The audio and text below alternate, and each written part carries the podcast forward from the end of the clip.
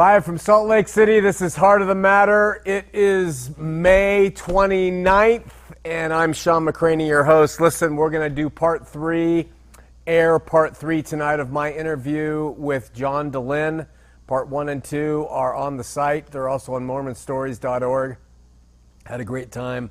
Part three is really important to me personally because uh, we talk about other uh, churches in the state.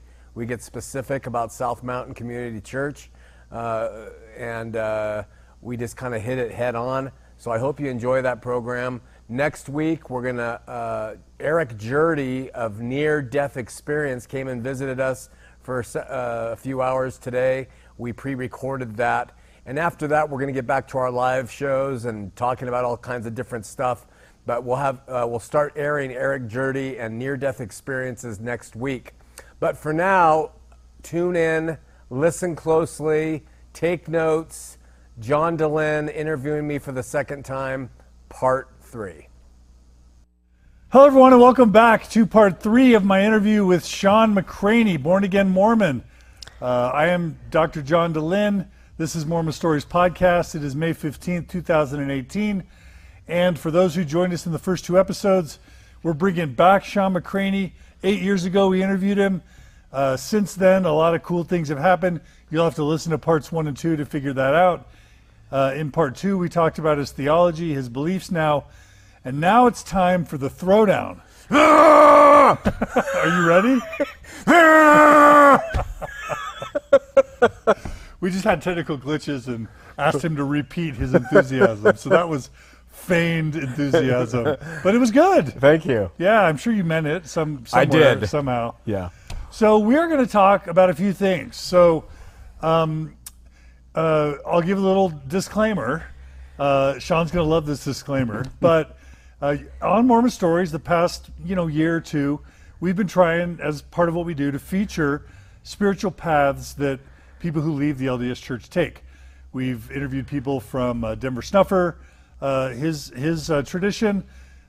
we have interviewed uh, people from the South Mountain Church, the South Mountain Community Church here in Draper, Utah. And um, uh, so I'll give a little background to this part three. And this was really the main reason, one of the main reasons we ended up doing these series of interviews. So I, I you know, I, um, I'm, I'm asked by one of my listeners, hey, John, you ought to come to South Mountain. They'd love, you know, to have you interview them. And, you know, again, I knew a couple cool people who went. So I'm like, okay, I'm open to this. Some of the people that work for me were interested in it. So it takes a couple months, but we end up working out a deal where we come to South Mountain Community Church. Uh, no, they didn't pay us. There was some rumor that we got payola for that interview. No truth to that interview. But we go and we check it out. And I, you know, I have to admit that when I went, and Shawn doesn't want to hear me say this necessarily, but when I went, I thought the campus was beautiful. I was very impressed. Uh, people were enthusiastic. The energy was really high. The facilities were beautiful. Uh, the childcare was exceptional in the sense that they had windows. They did background checks on all the, the people taking care of the kids. Um, the, the, the windows allowed you to make sure that your kid was being protected. They had coffee there. Who's not going to love that? Um, and then in the sermon itself, uh, there was really interesting and fun music. No fog machine. That's a really important part to mention, given uh, you know Shawn's criticism earlier in this episode. Um, and uh, the the sermon, was, the, the music was enjoyable. It was it was kind of uplifting, and uh, the sermon was very practical. Uh, the the pastor Rick talked about um, you know uh, not not going into debt, about being a responsible financial steward, saving your money, saving for retirement, being practical. There wasn't some hard press for uh, tithing or, or, donations. It seemed very, you know, low pressure. And then I was surprised at the end. It's like stay for 15 minutes if you want. We're going to do our financial review. And Pastor Rick did a full financial review with full transparency of all the finances. Uh, they've got a board of directors. It's it's an independent board of directors. I mean, you know, I, it didn't necessarily persuade me to like join. Uh, it didn't resolve, you know, the interview didn't resolve a lot of my core theological or doctrinal concerns. But I thought, man, this is a nice option for people leaving Mormonism who still believe in Jesus. Uh, you, people could wear jeans, they could wear shorts, they could wear t-shirts. It just seemed like all of the weird stuff was stripped out, and and they had these little special interest groups for people who had been divorced, for people who had been Mormon, I think for people who had experienced abuse. Like they had all these services that they were offering, and they had like five campuses. So I'm like, okay, you know, I'm I'm not going to go, but this is cool. So fast forward, I don't know, weeks, month, whatever it was, I get this call from Shawn McCraney. I'm like driving down the road, and it's like Shawn McCraney. I think it was a text, and it was like, rah, rah, rah. how dare you interview the South Mountain people? Blah blah blah. Rah, rah, rah. Um, I can't believe you do that. There are, you know, I don't want to say that you said they're awful, but you know, these people are whatever it was you said, and I was like I was surprised. Like, I know that there's always going to be rivalry. I know that there's always going to be, you know, people feeling like it's a, you know, a, a fixed pie and that it's a scarcity sort of world. And, and if somebody's got more money or more followers, that might make someone else, you know, be jealous. But, but I know you well enough, Shawn, to know that that's not how you're wired. Thank you. Like, you want, you have not been in this for the money and you, have sacrificed. I know you well enough to know you've sacrificed an incredible amount. Mm-hmm. So I was just kind of like, and I haven't even really drilled down with you on that. Mm-hmm. We've had a few small conversations, but, uh, you know, uh, so I want to begin by understanding why, you know, why you were so upset about that. And let's start by having you acknowledge the good or can you acknowledge all the good that I just mentioned? The people were smiling, happy, they felt like they were following Jesus, they felt good about it, and they felt inspired and uplifted. Yes. And they were no longer in the Mormon church. Yes. And they had community. Yes. I can acknowledge that about what your experience was. I believe that is probably very accurate. I think it's the same accuracy you would have if you go to Disneyland. And I think it's the same uh, experience you would go if you go to Temple Square. You're going to find happiness. You're going to find clean grounds. You'll find a real well appointed uh, gig. You're going to see everything on the outside that looks wonderful. Disneyland, Mormon Church, South Mountain. K2, I have a really close friend, smart guy, honest guy, goes to K2, says he loves it. Nope, no Says question. he loves K2 because it's got more uh, urban people, more poor people mixed in. It's mm-hmm. less of a suburban, affluent kind of thing. It's more all types. Anyway, got it. Uh, Understand, and I have no heartburn with the right for uh, people to do church, and that it does serve a purpose for people who are looking for uh, proper child care and good grounds and five campuses and all of that. That's that's I get that. I understand that's what church is. Okay, but let me now explain a couple things. First of all, we're in the state of Utah. And second of all, we were on the air and we were talking to people about leaving the Mormon church because of false doctrine and corrupted history. And we're, we're trying to preach that the solution is not religion. Because if the solution was religion, they should just stay Mormon. I mean, you're going to have cultural hall, I went to the Mormon church. I saw a good kitchen. I saw uh, scout leaders. I saw uh, men who seemed to live good lives. I didn't hear them talking about money every time I went. They only talked about money once when I was there. I didn't see anything that you're talking about. And that's I agree. You don't see it when you when you when you just kind of go and visit. All right? But we're in Utah and there's people who are leaving Mormonism, which is the religion of their, of their lives. And they had a relationship with Jesus of some sort in that religion. And they've left it having been burned by religion. Now, that is something dear to my heart and yours. Uh, maybe yours, but certainly mine. I was burned by what I once believed true. And I was burned by the fact that I was in the bondage and shackles of a religion because I believe that's what God wanted me to do and be with my time. He wanted me to go to the temple every month. He wanted me to do these things so that I would be worthy before Him. So it got a hold of me, and when I was able to take the hooks out and see what it was, I said, okay, not good. Not good. So I left. So we do the show and we're reaching out to LDS people and we find out they're going to churches like South Mountain. So we say, well, what are they feeding them? So in that one month that I took off in 2012, I go and visit South Mountain. I walk in. There are at least eight, maybe 10, maybe eight booths that are outreaches for great causes. Feed the Ethiopians, help the starving nuns on the ship of Magala. Do this, do that. And then all these causes that everybody can be part of because it's Christmas time. And I know right off the bat how that works in religion. I've been around it long enough that the church takes all of the money donated and then they appropriate the amount the, uh, that, that, that should go to those causes and they keep the rest. It's a skim. And they do that. I, I noticed that when you interviewed South Mountain, they said, We're not going to tell you our salaries. They, they clearly said that to you. They may have been open with their financials. They didn't say their salaries. They have five campuses. Why? Because a percentage of the money they take is that percentage. And if they open more and more, the bigger the churches get, the more money they make. So they want more campuses. So, but the bottom line to this, all of it, is that sign behind me, which says freedom in Christ. When people come out of Mormonism, they don't know what that means. They are like lambs for the slaughter.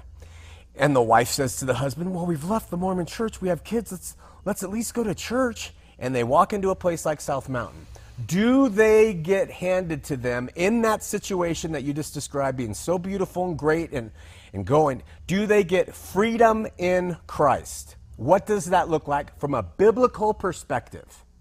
Let me tell you, John, it does not mean being a member of a church. It does not mean paying money ever to a church. It does not mean tithes ever it doesn't mean any pressure to give to anything for the church. It means going and hearing the word of God taught. And so I have to look to see what does South Mountain do? Now it provides plenty of services and it provides all kinds of great things that you like for your family and activities and things like but I'm not looking at it from that view.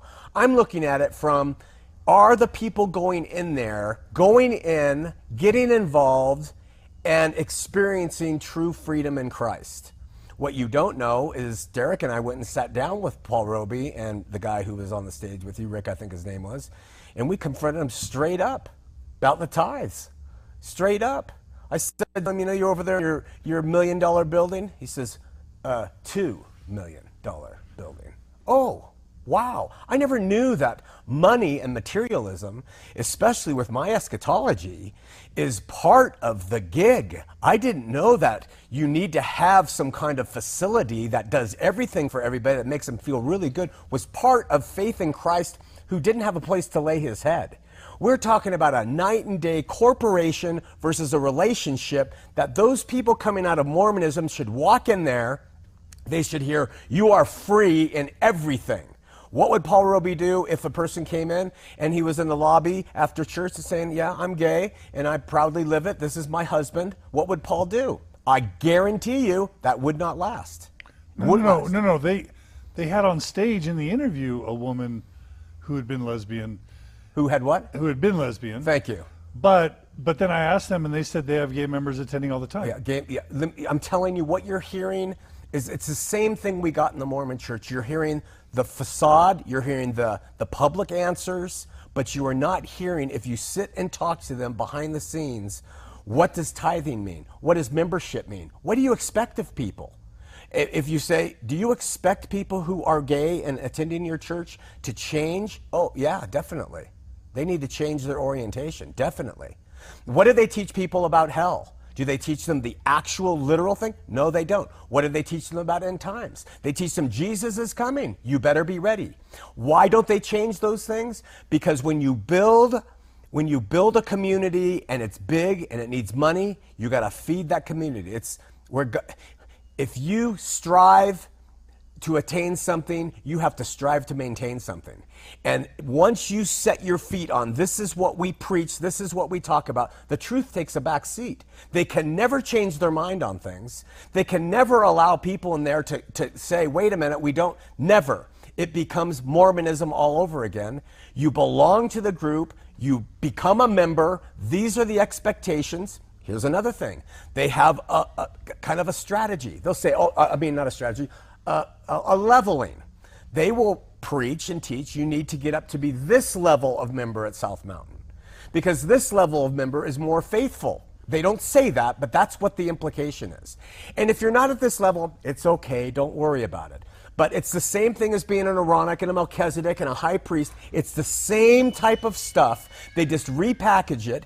But the bottom line thing that that is doing and what other churches doing, including K2, with p- putting tithing on people, is that it is putting them in bondage to believe that they have to, to make God happy with them, give to the church. The church is there to serve them, to serve those people, and to be there for their every need. Now, maybe you think the serving comes through those material things. Okay, you can go to a church like that. But I am going to be vocal to truth seekers. And I want any XLDS, I want any person who goes in that church to know there is another way, it's a better way, and you are free in Christ in that way. And they're not doing it. They're not doing it. And it pisses me off it because they were one of the of the 10 that we went to. So there's my response to why I was so how could you just get on there and say this is a great place if you were once Mormon and are looking for a church go. It offers them bondage. I don't think people should be in bondage. Uh, the word tithing, John, uh, he gave me a, a, a, a, printout this thick to take home and study. And so take home and study this, and this is our reason for tithing. It was the biggest, it was like reading something from Fair. It was just like, so, what? What? Give me a break. These are your rationalities. I wrote him back. I said, here's the reason why uh, you don't preach tithing. I gave him the, not a word back. I will fight these guys till the end of the day when they place their material dream, their material vision of their church, Paul Robie's vision of what church is going to be. They went out uh, two, three weeks ago, they did a full hour long on money. Full hour long. They said, We are a corporation. That's how they're moving around this now. Churches are a corporation. And through this corporation, you choose if you like our product and you like what you're getting from the corporation and you support it. It was a full hour. I have people who sent me the notes. That is not that is not what Jesus came to die for. It is not it is men manipulating God's name. Now, I don't care if someone else. I'm proud Disneyland is clean. I love that. And if Mormonism becomes completely secular and gets rid of all of its religious side, I love how they do business. But don't fricking bring God and Jesus' name into it and put it on people to perform. That is not what the faith is about. So throw down. so I, you know, I imagine there may be some people from SMCC who end up listening to this. Uh, if you do, let me just repeat to you kind of the the things I heard. I don't mean to be inflammatory when I say accusations, but I think evidence is important. So some of the things I heard is that they skim uh, donations made that are intended for charities, you're saying you know that they skim some of that. I'm saying that's the game in church. That they do it, I don't know, but when I see it, okay. I say I think that's going on. Okay, you're saying that they won't disclose their salaries publicly I don't if asked. No. Okay. Um, so the, you know, I'm not saying you have to. No. I'm just saying that's something that you can or cannot provide if you want to respond to these things. If you don't, that's fine too. Um, you, you say that they they find ways to pressure people to pay tithing. Definitely. And for you, tithing is not of God or of Jesus. It's the Bible. I go by the Bible. Well, Malachi has tithing. We're talking about Old and New Testament. Big difference. Old Testament has slavery, yeah. genocide, yeah, yeah, whatever. Okay. Lot, uh, temples, a lot of different things. And then you're saying that LGBT people, if they're in, in a relationship with another LGBT person, it's your view that they're not welcome as LGBT people in the congregation. If their mindset is I'm LGBTQ and I'm happy with it, never. If they're if they say that, yeah, they're not welcome. No way, no way. Okay, I mean that's not what they said, or at least that's not what I heard. Yeah. Now when you when they might say, well, they're welcome, they're welcome to come and visit with us, but if they, you know, we have a pride parade, if they act that way in the church we're going to have to let him know. I mean, just point blank ask Paul Robie, uh, is homosexuality a sin? We talked about that in the interview. What did he say?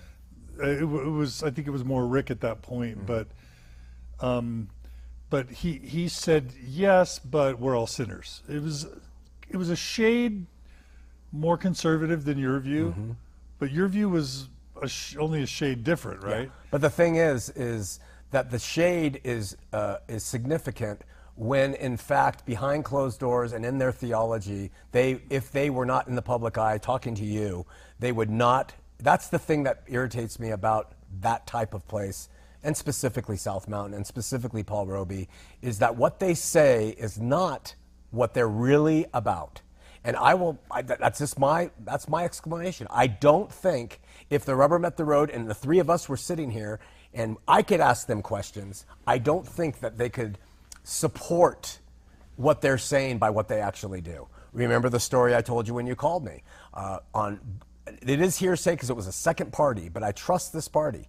Told me that a woman lost her son to uh, suicide and that he was a homosexual and he killed himself. And she asked Robie, uh, "Where's my son? Or what's the? How, how can I get comfort in this?" And he told her, "He's in hell. He's in hell."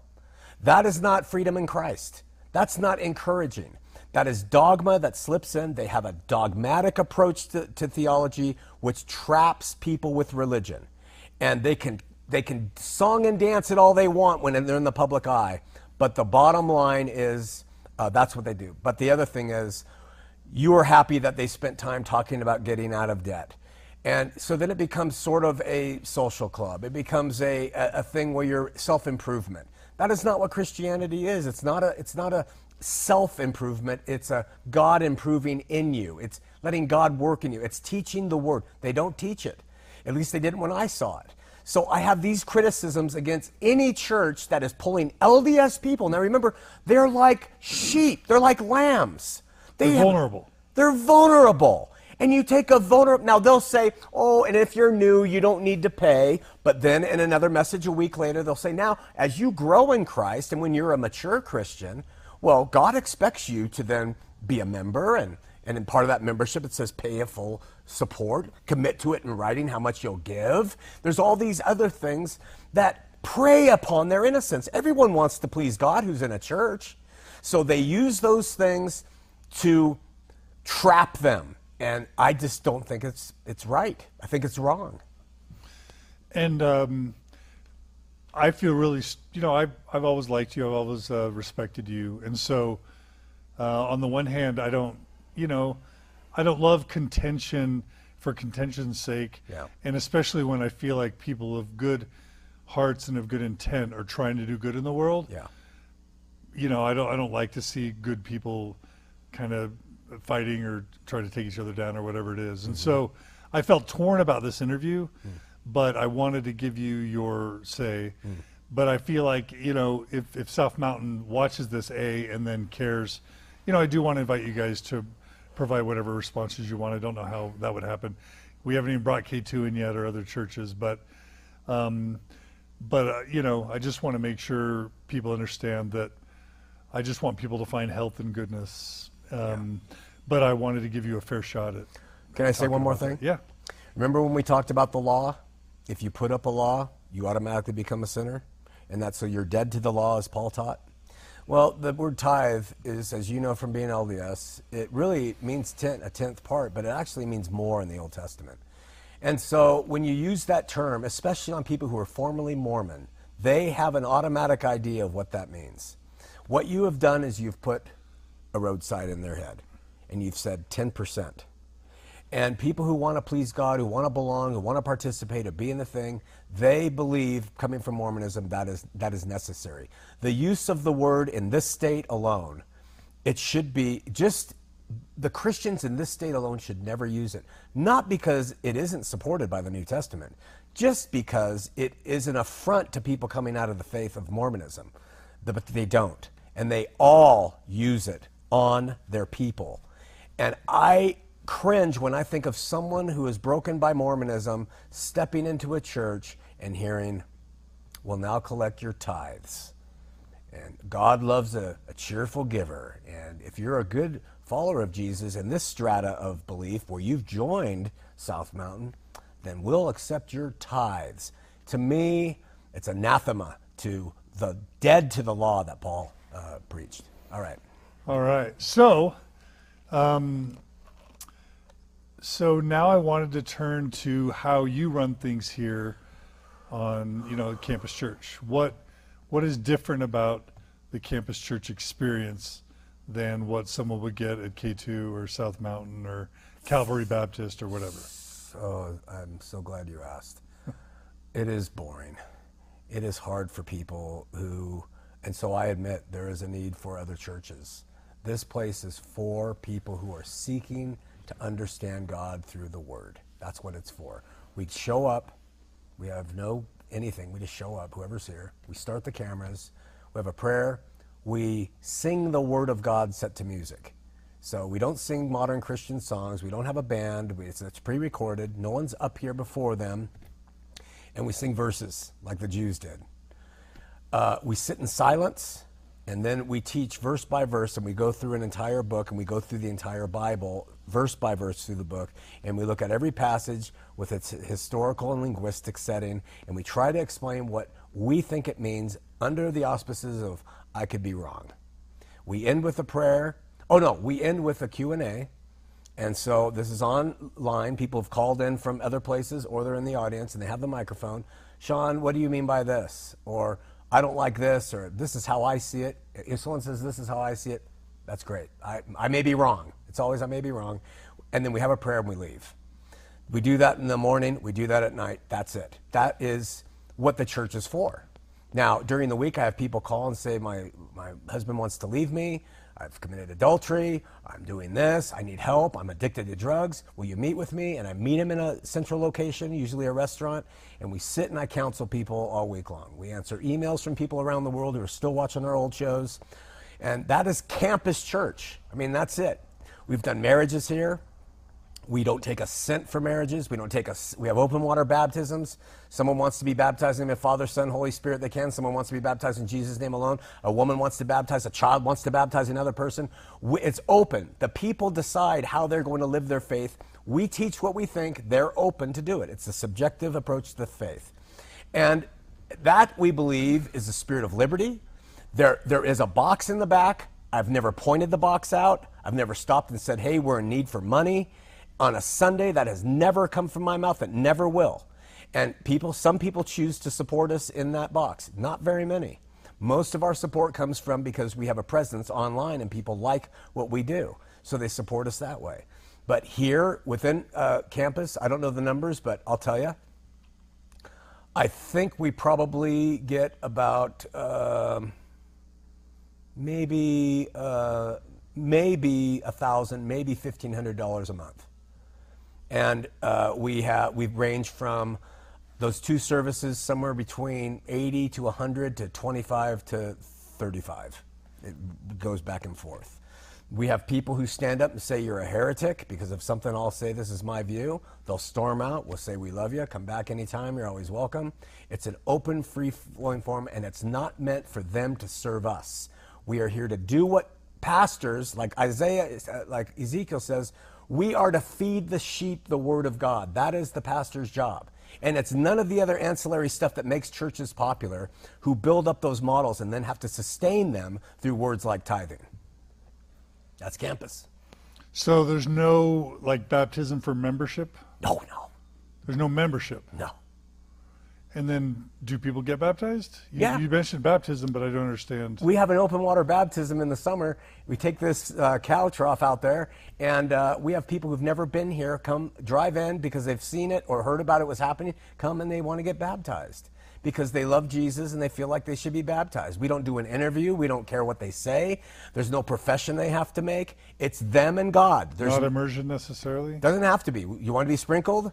We just say we, we have immersion because I think that's a good biblical model as sustained by being buried with Christ and rising to new life, but you don't have to.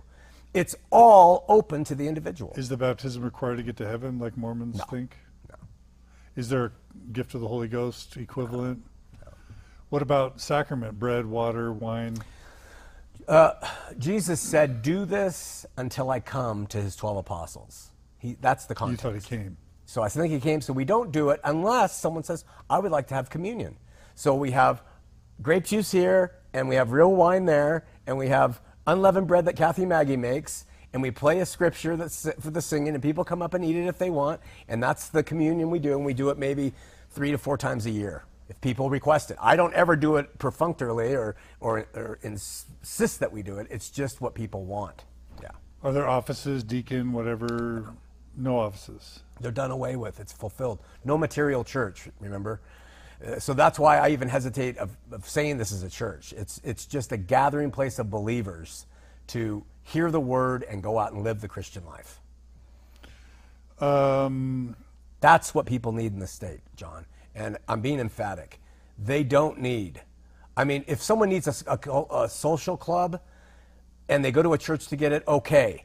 But that church better do the part that they're supposed to do, and that's keep them free and teach them the word. When they start to divert from that and they start to make it something different, you're going to hear from me at least, because that's what the word says. You know, Jesus didn't have a building fall out of the air. It's a spiritual event. So, um, I mean, all basically they started small, like you. In any church, they start small, probably meet in someone's house, then they outgrow it, and then they they maybe meet in some school, and then they outgrow it, and then they lease some building, and then they outgrow it. And the whole time they're preaching the Bible, the whole time they're trying to help people be better, they're helping people form a community. Mm-hmm. They're encouraging to be good spouses, good parents, good citizens. They're encouraging uh, charitable endeavors. They're encouraging people to read the Bible and to study it. Like, what's wrong with all that? Like, what's wrong with Mormonism? Yeah, but I mean, that's what's wrong with Mormonism is some people would say, well, Joseph Smith, he made it up. The Book of Mormon so is John scripture. Calvin. I mean, we can go endlessly on making the comparisons. When we justify the existence of a church just because it started small, to me, in my world, the way it works, and I've seen it work this way, if you get big, you're doing something wrong. I mean, how can you shepherd, pastor, sub pastor a, sh- a church if you don't know the people's names? How can you have a mega church and be a true pastor? Oh, they'll say we have sub pastors. Look, at you know as well as I do, no one wants to go to the sub pastor. They want to go to the bishop. They want to go to the priest. They want to go to the pastor. So the sub pastor answer doesn't work. You can't pastor a group of people who you don't even know all their names. There's another criticism of South Mountain. It's an easy place to slip in and slip out and feel that you've done something with God. He doesn't care about that. He cares about the heart, He cares about the relationship, the truth. So as they're growing from a school to this and that, are they growing in truth or are they staying? In the traditions they have to maintain in order to survive and grow. And I guarantee it's the latter.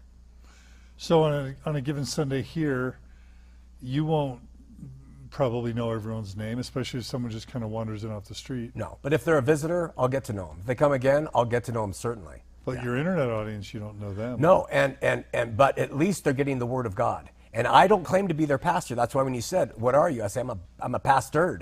I mean, I am I don't let them look to me as someone that you've got it right, I've got it wrong, teach me. Never. They have it better than I do, and probably in most cases. All I am is a teacher. That's what I do is I teach. And that's my call, is to be a teacher. And every pastor should be a teacher and then pastor the people in their immediate physical congregation. You're right about that. I, we, I, I do have phone calls and conversations with people who watch online, and I do have email conversations, but probably not with everybody. So that's a, that's a failing on our part. What if someone in the audience wanted to preach? They've done it. Come on up. They don't, though.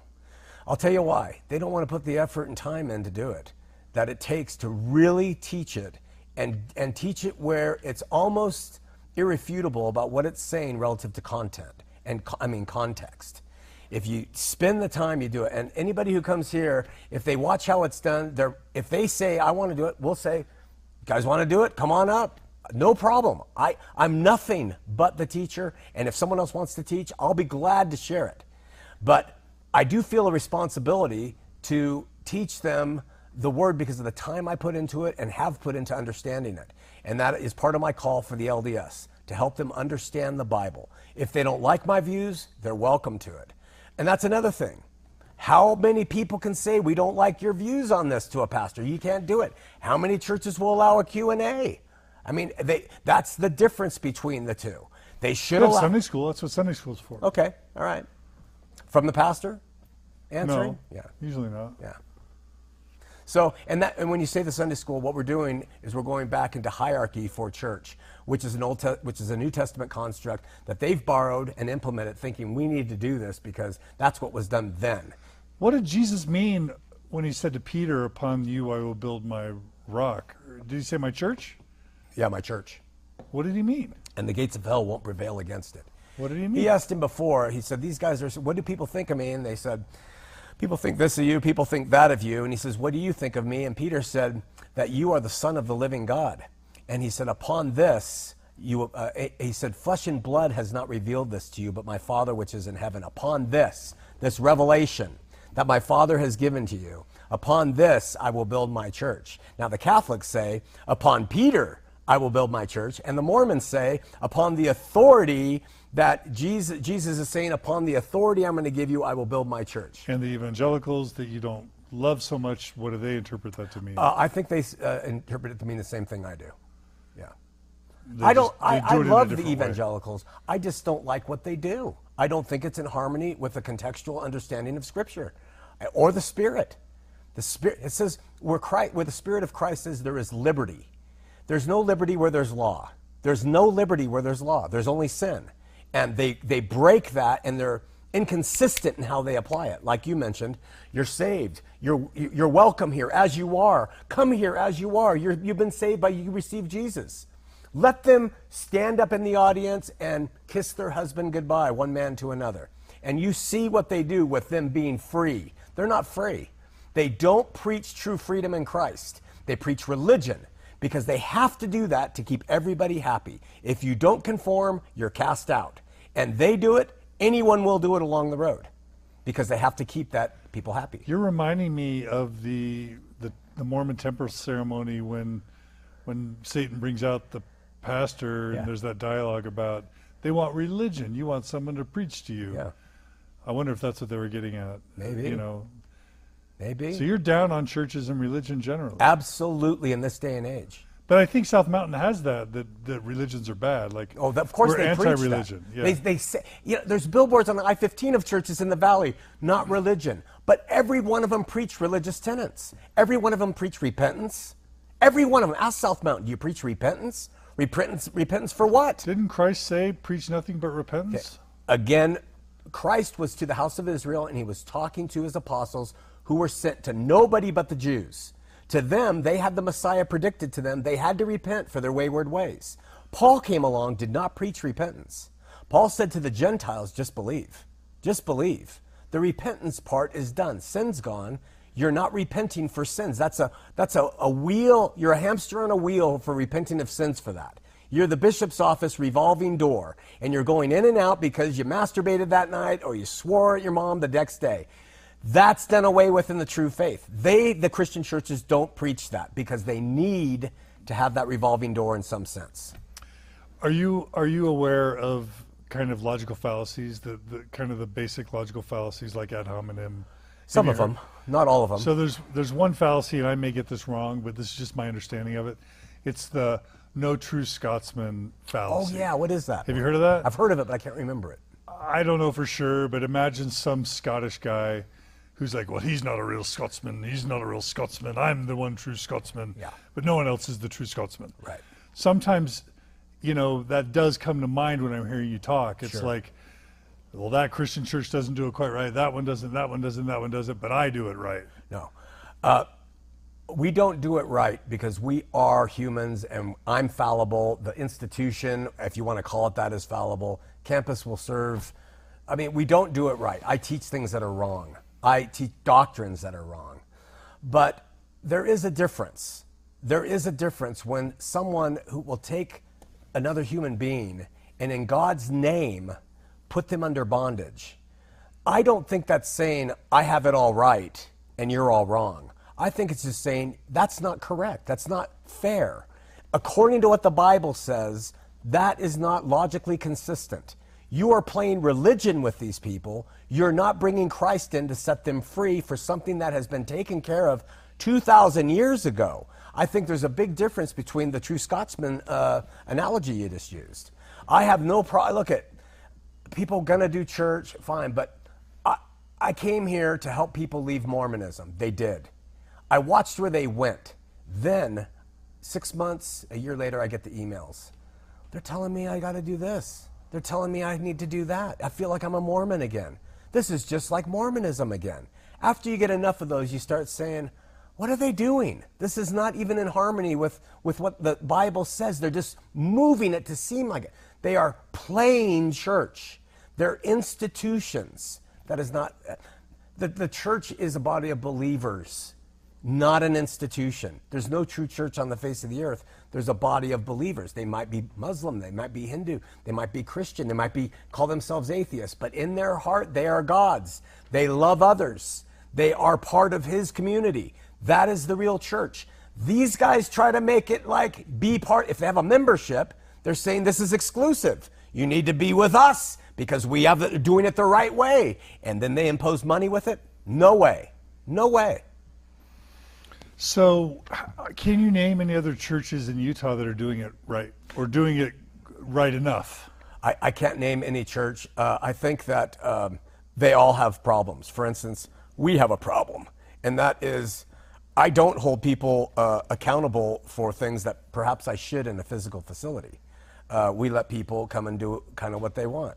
And maybe I should be better in that. Maybe that's a better steward of the sacred funds we get. So I have a problem. I haven't been to, I've only been to 10 of the largest churches. I stopped after that. I was just going to the major draws to see what we could see. So I'm sure, and this is another thing, John, I am certain there's great old pastor out there. And this is the thing they are doing their job, they're teaching the word, they're loving on the sinner, they're loving on the saint, they're welcoming everybody, and it's a good old down home. Hey, we're going to love in this church and what you are, don't worry about it. And they bring that peace and they give that liberty. I know the world has those guys everywhere, and they put me to shame as a men. So I'm not saying we're the only way. But when these big guys start coming up, and, and when they get big, you know there is a model in place. And when you said you need to start a, a, a, mega church, it's virtually impossible. There's an old saying you can't, the Indians have it, you can't be a millionaire and an honest man. And there's something to that there is a selling off of something when you get to those levels. When it comes to when it comes to corporations, fine. Comes to God, no, no way, no way.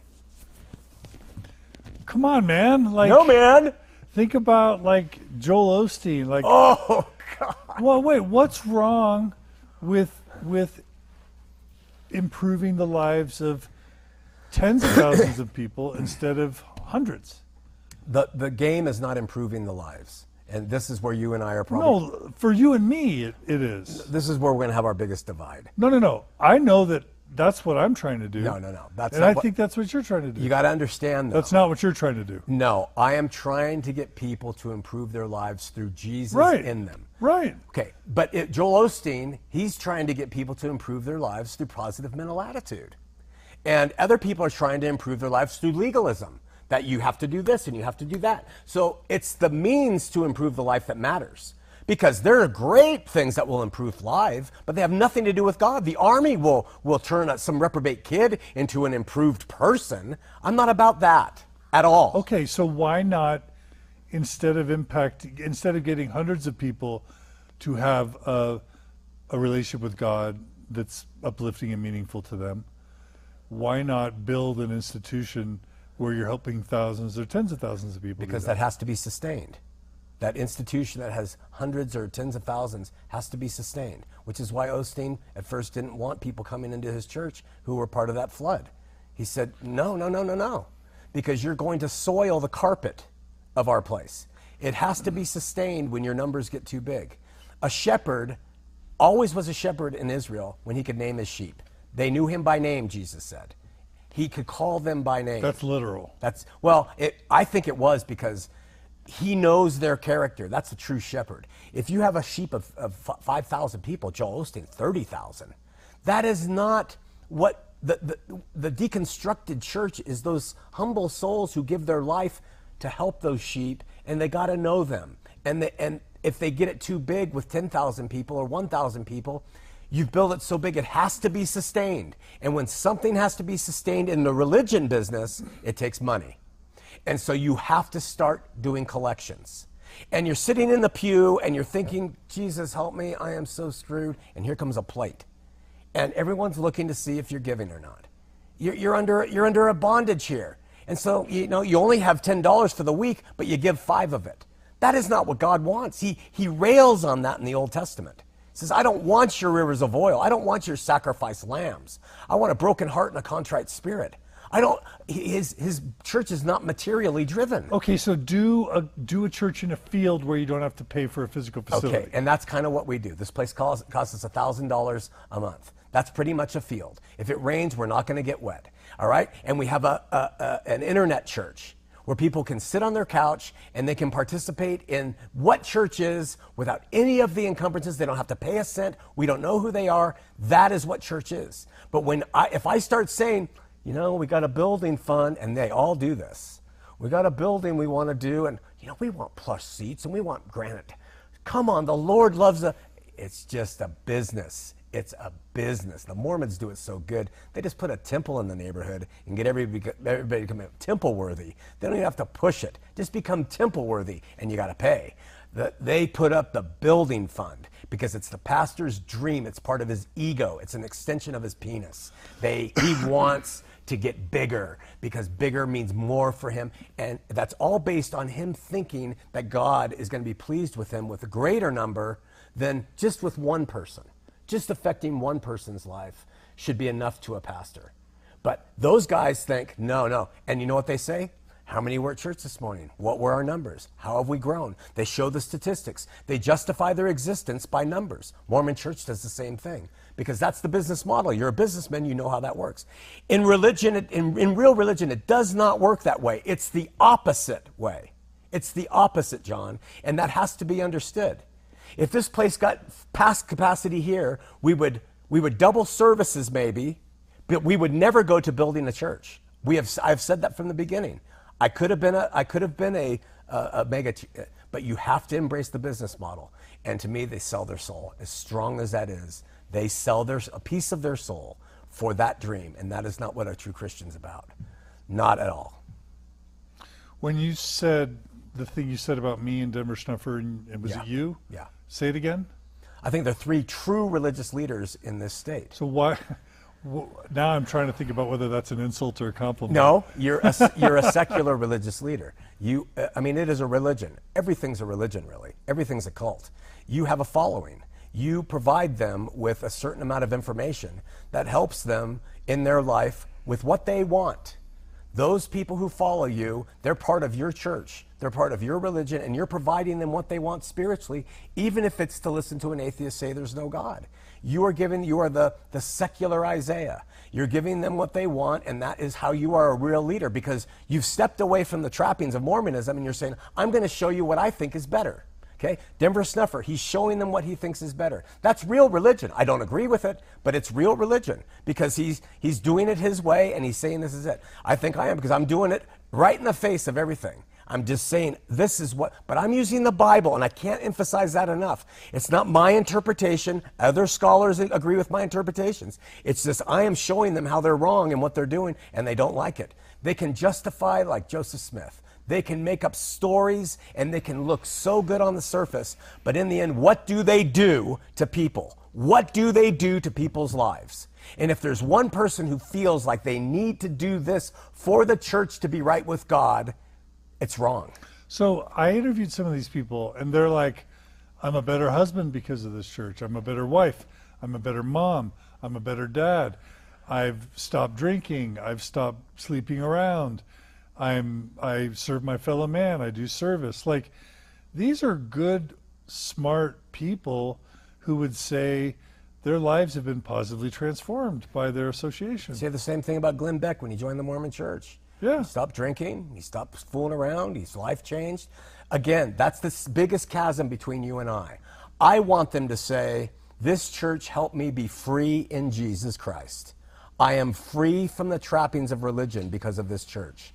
I have come to know what a real relationship is with Him, where I can choose to get drunk tonight, I can choose to be sober, I can choose to uh, follow my gay lover, I can choose to be married. I, it's up to me. This church has given me freedom in Christ and placed my responsibility for my future in heaven on me and Him. That's it. That's what this church has done. When you hear that, you'll hear my applause. But when you hear, yeah, they've helped me with, with this and that, fine. You know, we have any social service that can do that. And you know, Oprah, Oprah does that. very good. Dr. Phil. Dr. Phil. It's all over the place. There's more of that Brene, than there Brene are. Brown. Right. I think churches should be doing it in Jesus' name. I think that's our job. And if we're not popular and we're not full, that's okay. But let's stick to what's true to do it. We don't need, that's, that, that's my point. That's all. I'm not against people's lives being improved. So um, this takes me back to, to 1820, 20, where Joseph Smith's like, there's this burned over district, and the Presbyterians, and the Methodists, and the Lutherans, and the Evangelicals. I don't know which church to join. Like, you, you've not only left the predominant religion in this state, you have now sort of, in a sense, condemned all the other major players. Yeah. And I'm sure you're not a big friend of the Catholics. You know, again, the Catholic people I love. No, no, the Catholic Church. Catholicism? No. Yeah. Okay. So you you're it it leaves you with this God who created this scripture and he wants this path that you think he wants for everybody, but the percentage of people who are actually finding this path that you're talking about is like even smaller than Mormonism. And Mormonism's claim is ridiculous that 16 million out of 6 or 8 billion are following the true path and really you know it's only 5 maybe.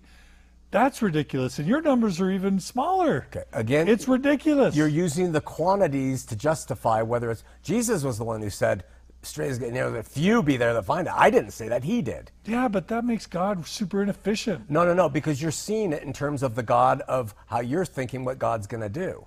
But God is using everything to bring about His will. But I will admit, there are only so many seekers in this world. Most people don't care. But they're not coming from me and campus.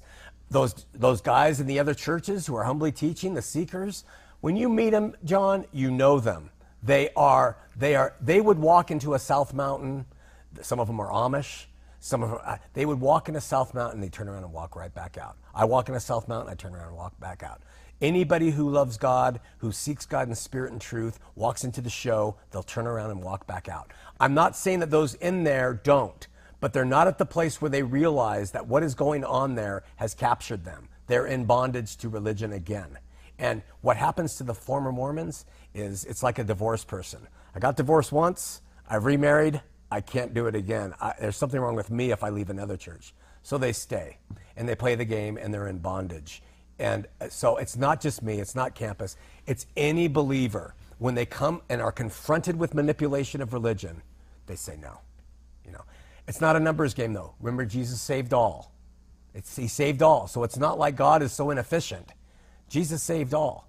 But it's those who want to really know God in spirit and truth.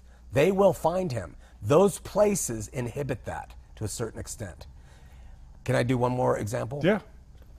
You know Aristotle, when the great uh, uh, systematizer of all things. Well, Aristotle comes along and he says, "Listen, I'm going to tell you about how to uh, understand how to persuade people."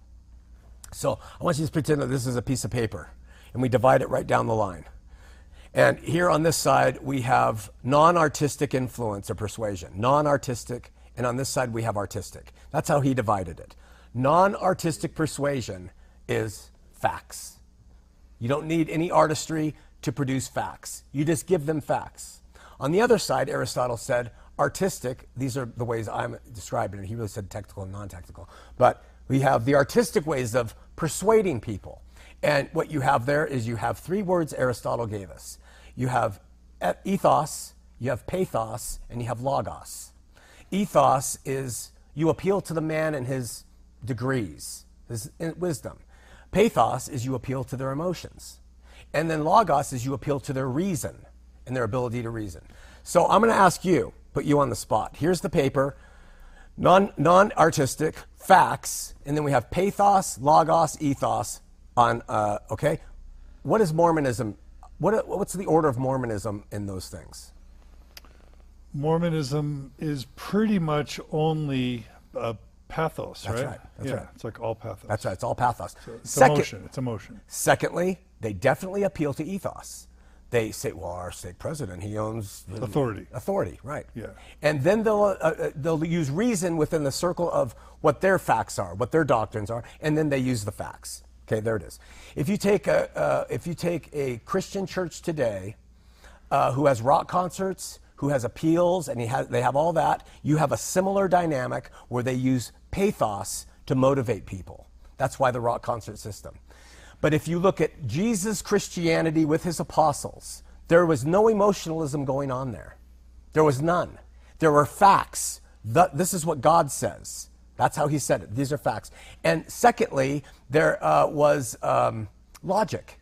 You know, well, he would sit with the Sadducees and Pharisees and he would reason with them through the scriptures using the facts. Pathos was last, ethos was second. I'm the son of God, but it was in there. But ethos may have even been last, I don't know. So when you have a church that operates off pathos, you have a church that's not operating the way Jesus did in his original uh, church. When you have a church that operates off ethos first, which is what Calvinists do, which, by the way, is what South Mountain is behind the curtain, but they'll never admit it. They're what? Calvinists. It's a whole other story. So, so then we have ethos next. Look at us. I got my degree from Harvard Divinity School, and I can articulate a uh, proper uh, hermeneutic of the Scripture. Listen to me. That is not what Jesus did. He called fishermen. So churches today, they show by their approach to the faith how errant they are. All you got to do is go to someone like Aristotle to see the facts. We lose all that because we care about emotions today, you know. And so churches like Campus and the small guys out in the country who just teach the old Bible, they're not popular. But popularity does not mean being not being right. Yeah, so I was going to ask you why not the charismatic, you know, uh, entertaining sermons, but you're saying that's manipulative It's totally manipulative. Yeah, that's the rock concert. and it's not Christian. No. saying. And in my experience, and I've done this long enough, I think I have some, I'll appeal to my ethos of working with people who have come out of religion. One of the most damaged people religiously are the people who uh, have bought into the pathos approach to church. They are damaged. And they keep thinking Jesus is going to show up and heal their kid who has cancer and, and, the, and, and no medical training, you know, he'll do it. And it's that emotional response to miracles and, and feelings. And, and no, Jesus said, look, here, here are facts. Let's reason with them. Yeah. That's what churches should be based on. Okay, well, this is interesting. So, um, so I, I'm going to totally switch tracks now. Okay. Um, so I try and make sense of this all. And, you know, the way that I sometimes tend to reduce things is number one, none of us can really know if there's a God for sure. Because so many people are going to claim to know God, but through different means and with different explanations. And none of it seems really testable or reliable.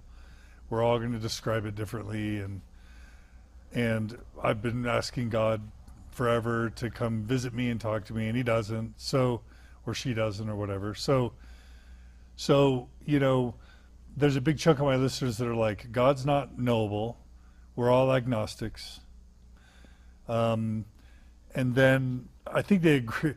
Well, they question whether Jesus really existed or not, and even if he did, they kind of view the Jesus story as just overblown like the fish gets bigger and bigger every time you retell the story. Mm-hmm. Bart Ehrman would reflect that that if you take the gospels in chronological order, the story grows in From Mark to. exaggeration or in supernatural as you progress across mm-hmm. uh, the over time. Mm-hmm. That miracles don't really happen. That you know, if, if faith healers really healed people, they'd just be sitting out at the hospital just healing people as they walk in. Right. So the people that claim to be healing are charlatans. Yeah. Maybe Jesus was a charlatan if there are claims that he healed people, or those are just stories that got added. Jesus was just trying to preach common sense and love and wisdom, and mm-hmm. people added those miracles on afterwards. And I'm guessing there's evidence that some of those tales are more fanciful. Um, and so we don't know you know, there's so many people that I know are like, we don't know if there's an afterlife. There, anyone who tells you they know is probably conning you. Anyone who tells you that they've talked to God is probably conning you. Um, and that model of we need someone else to tell us what God says, we need prophets because God won't talk to us. That leaves us vulnerable to Sure. to abusers, mm-hmm. right? Yeah. And the whole epistemology of relying on your emotions, which most religions do, mm-hmm. is is totally fallible because anyone can whip up emotions in somebody else Absolutely. and then use that to manipulate them, That's right. right? Right. And then, like, look at the Bible or the Book of Mormon. It's like these are Bronze Age documents. Mm-hmm. I mean, the Book of Mormon's a 19th century document for many of these listeners, but a fifth of it's plagiarized right out of the New Testament Sure. or Old Testament. So they're like, we've got way better wisdom now mm-hmm. than this stuff in the Bible that was written in four different languages and so long ago and all these translations. We've got science now. We've got modern wisdom. We've got Brene Brown and and you know why Eckhart Tolle and and Alain de Botton and wise people now. Mm-hmm. So we don't need God. We don't need Jesus. We don't need someone to save us. We don't need a Bible. We don't need a church. We don't need a pastor. We what we need is common sense, good laws, uh, law-abiding citizens. We need the best books of wisdom for our time, and then we need to just focus on living in the present moment, getting centered, meditate, not prayer, meditate, get still, figure out who you are, what you're about, read from the best books, mm-hmm. have friends, have social groups, and then be as honest as you can, be as hardworking as you can, be as loving as you can, mm-hmm. serve as many people as you can. We don't need to go to a church, and we don't need to read the Bible. We could do that just because it makes sense. It's smarter and healthier to be a good person than not. Okay. So why does why do these people need? Why would they need anything else? Okay. First thing I would say, in all honesty, I welcome them to that path. Eckhart Tolle, any any philosopher, if that's the path and that's what you're seeking to do and be, go for it. I love you. My call is to love you, as you are, whatever you do. So if your audience is 99% about that, go for it. Never come to campus, watch it, go to any other church, do what you do. That's what you believe is right, that's what you think. You're being honest with yourself, pursue it. I, I, I absolutely believe freedom is the paramount thing with God. Um, that being said, there are those who will say, within me, there is something bigger, there's something more. I don't need to have Shawn or anybody else tell me how to, I'll listen to them, but my relationship is directly with God. My, my relationship's directly with God. And, and that is what I would promote. The third thing I would say, and, and this is going to be tough for you, but I, I, it's going to be tough for your audience, but I got to be frank because this is also supported by Scripture. We have an option. There is a God or there's not a God. I'm going to give an either or. If there is a God, if there is, by chance, I would suggest that if someone made this universe, these galaxies, these humans, this earth, I would suggest that if there was a he, she, or it that did that, that that God would probably appreciate humility in his creations that were formed in his image. And I think that that God would, would, would seek for his creations to be kind and, and loving and do good, etc., cetera, et cetera. When I read religious leaders of the past, and I read about Jesus and studied him for as long as I have, plus I've read the Eastern uh, mystics, I don't see that embodied better than in him. So to me, if there's a God, then I am a Christian. Not an evangelical, I am a follower of him. If there's a God, that's how I see it. Those people who can live their life better in other ways, fine without him, have at it. And the evangelicals should shut their mouth about them going to hell and about them being inferior. They, the evangelicals should just get off all that because the work's been done by Jesus, okay? Now, the other hand, if there's not a God, and this is where you and I differ, I get nothing in my person at all to be considered enlightened, to be considered a good neighbor. There is nothing in Shawn McCraney's human soul that came into this earth that cares about good things. I don't care about good things in my flesh. You got to understand that. Uh, I'm, I'm demented, John, in my flesh. I'm one of the, Jean Paul Sartre said, uh, I, I am the biggest sinner I've ever met. And I would say, no, I am. I don't say that out of false humility. It is my lot. If you were on the road with me and I didn't have that experience where God took me blind and gave me sight, and you did something to me, I would attack you. I would attack your car. I would attack your wife.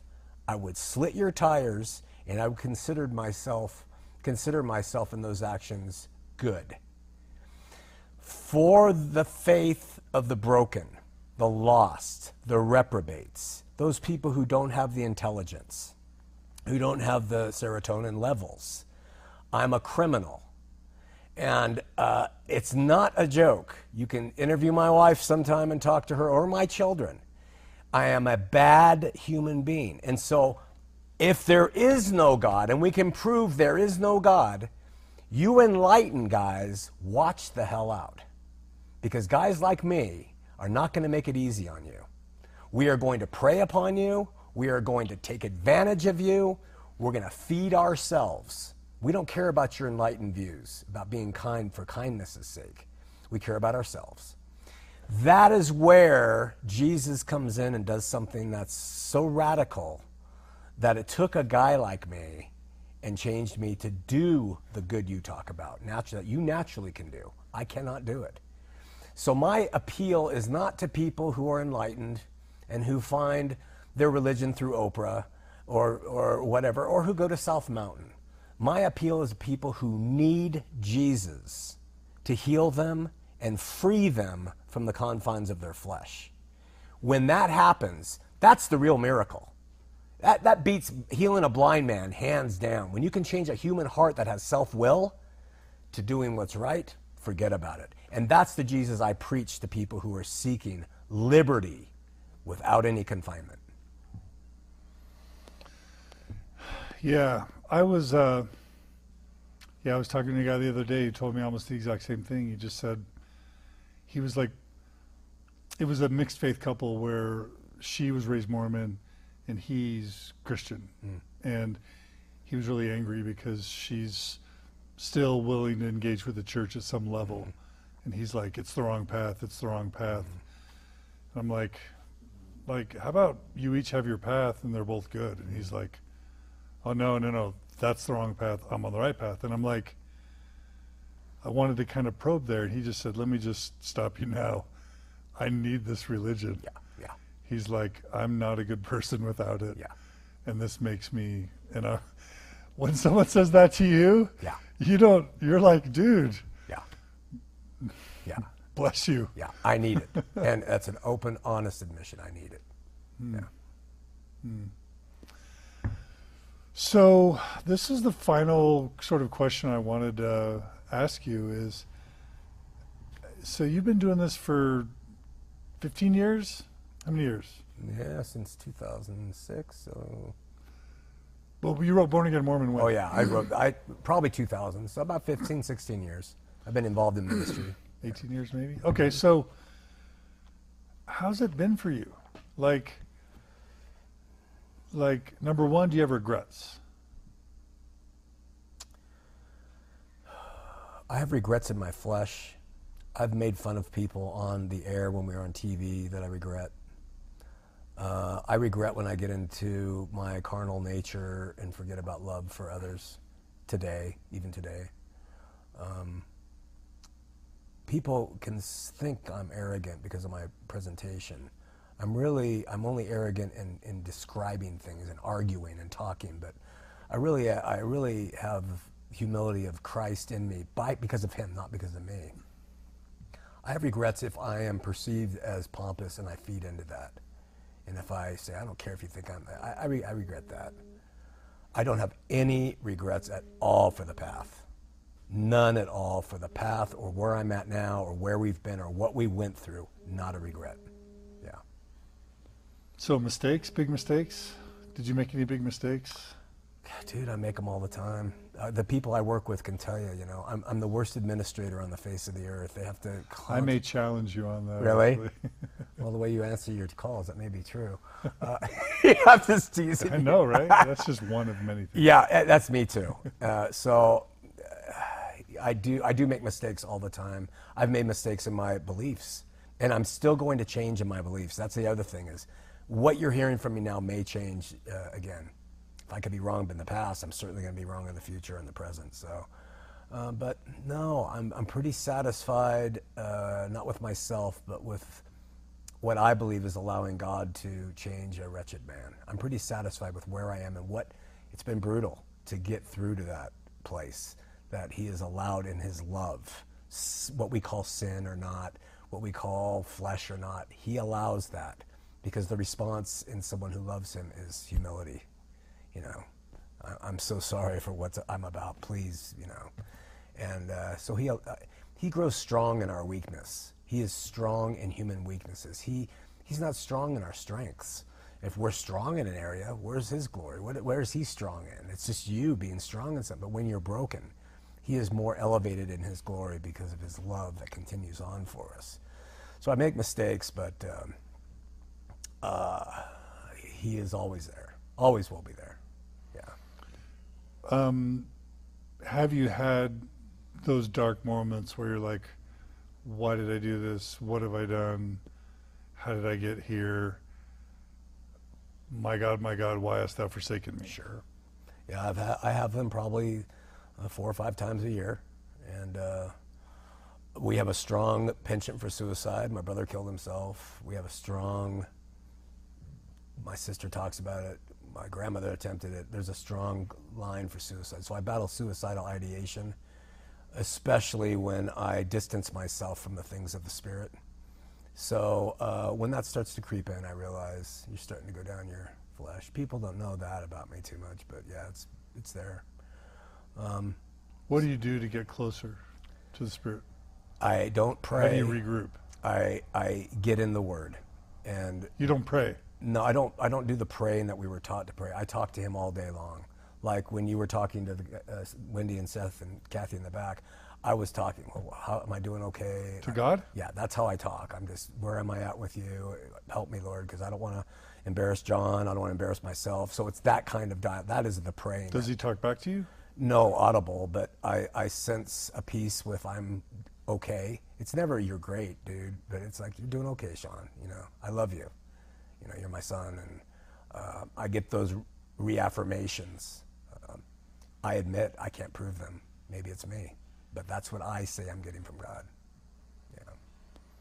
And so w- when you say get into the Word, that brings you back to a better sense of spirituality? It does. It, it brings Just reading the Bible, you mean? Right back, yeah. Reading the Bible. And I read it a lot. Yeah. And that's the key for people who are Christian. People who say, well, I just don't feel and I I'm not doing good. Not-" Well, what are the, read the Word. That's why we study the Word and that's why the churches should be teaching the Word. But you know what, John? People don't want to hear it. It's boring. It's in a different language. It's cumbersome. It talks about stuff we don't get. And so churches don't teach it because it's boring. So they, what they do is they, they give their version of it there was this guy and he was they call him a prodigal son you might consider and, but the word itself is very powerful sharper than any two-edged sword divides between soul and spirit and that is my source of understanding him more Don't you ever look at the Bible and just go, oh my gosh, I have to read this again? no no How? never i i i love it i i live to read it and i know that's a That reminds me of thing. Tevye really and the Fiddler on the Roof. Oh, He's yeah. like the sweetest thing he knows is reading the Holy Book. i would agree with tevye yeah You look like Tevye. Well You're like a Christian Tevye. if i were a rich man You're not. So it all fits. tevye and i are right there You have a new- did he have three daughters He did. Well, I think he had at least three. there's me Yeah, Yeah, I can never do that. Dee. These moves will move too big on that one. Okay, so um, do you feel like all the stuff? You know, you could have been wealthy. You could have made a ton of money as an investor, stock market guy. You could have the mega church. Instead, you're you're still. It just seems like you're fighting every year to get by. Yeah. You Yeah. probably made a ton of financial sacrifices. You probably don't live in a fancy house or drive a fancy car. No, no. A, you probably don't have a big retirement or a big bank account. if I have any kind of money, it's because my in-laws passed and left Mary and her sister and brother some money. It's not a lot, but they left them some money. Um, and if my, if I have money in the future, it'll be my parents die and decide to leave me some for that. But that's where the money will come from. There's no retirement plan. We haven't had insurance till my wife started working this past year, in probably 12 years. So yeah, it's not for the the creature comforts, no. But that you know, there one more model. I just have to share it quickly. Jesus started his ministry off really popular. I may have shared this when I interviewed you, but it started with a party, and he made wine, and I mean, people love the guy. Someone's like, first miracle, water to wine, that's baby. That's right. That's right. so, and nothing against that wine either, by the way. That's what they mean. Yeah. And, and as he grew, I mean, he just kept getting bigger and bigger and bigger. So they were thronging him. And then he came out and he told them the truth. He said, Listen, if you don't eat my body and you don't eat, drink my blood, which he meant in a figurative way, you're not my disciple. That's what he taught. And it says in the scripture, and many departed from him thence. So he started on this arc of popularity. And then he kind of reached the point where I'm going to start teaching the truth. And it went down to the point where not only did his disciples all leave him, his apostles left him. And he wound up outside the city gates, hanging on a cross naked like a criminal. That is the arc of a Christian in this world. It is not this, it is this. And what you're headed for is a complete death to the flesh and a life to the spirit. And so I don't mind the difficulties in the, in the flesh because it's mandated as a Christian.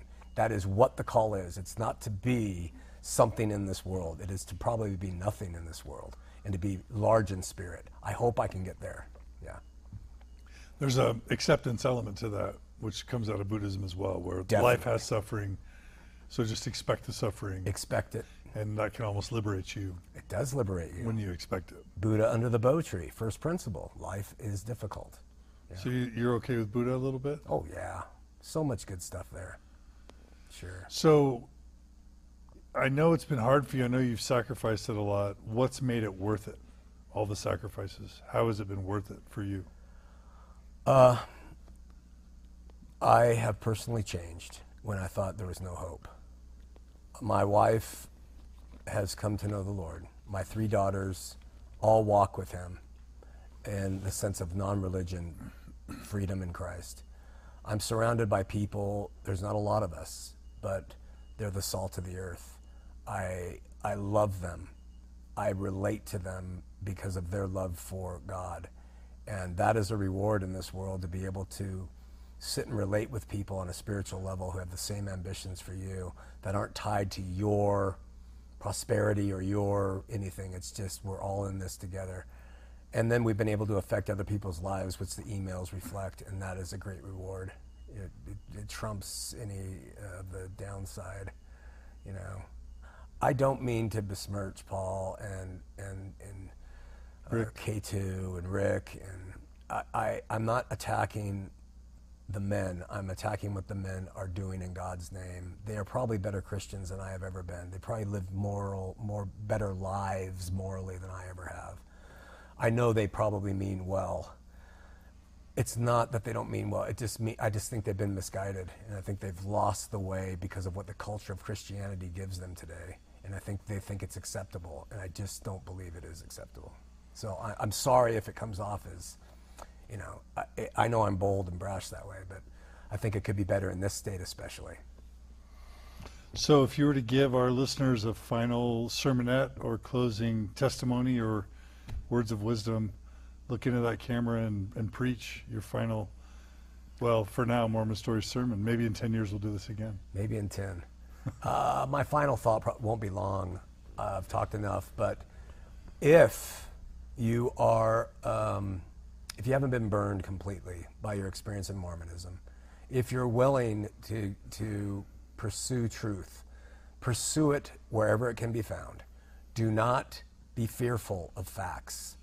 Investigate, question, but keep your heart open. My advice to anybody would be go to God, yourself, and just say, I don't know if you exist. I don't know what you are, uh, but I want to know truth. Here's the deal. Here's the gig. Your heart has to believe what you're about to say next. I'll do anything you want if you show yourself in my life.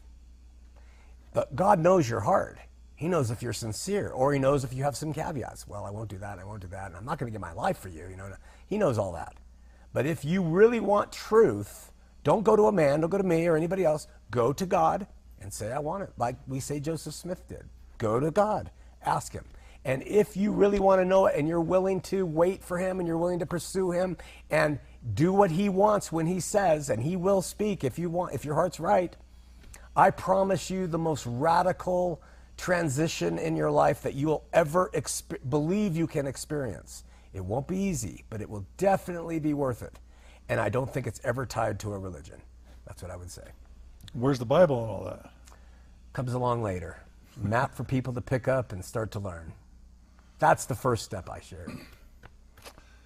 Shawn McCraney, everybody, born again Mormon, uh, Campus Church in Murray, Utah. The website is campuschurch.tv.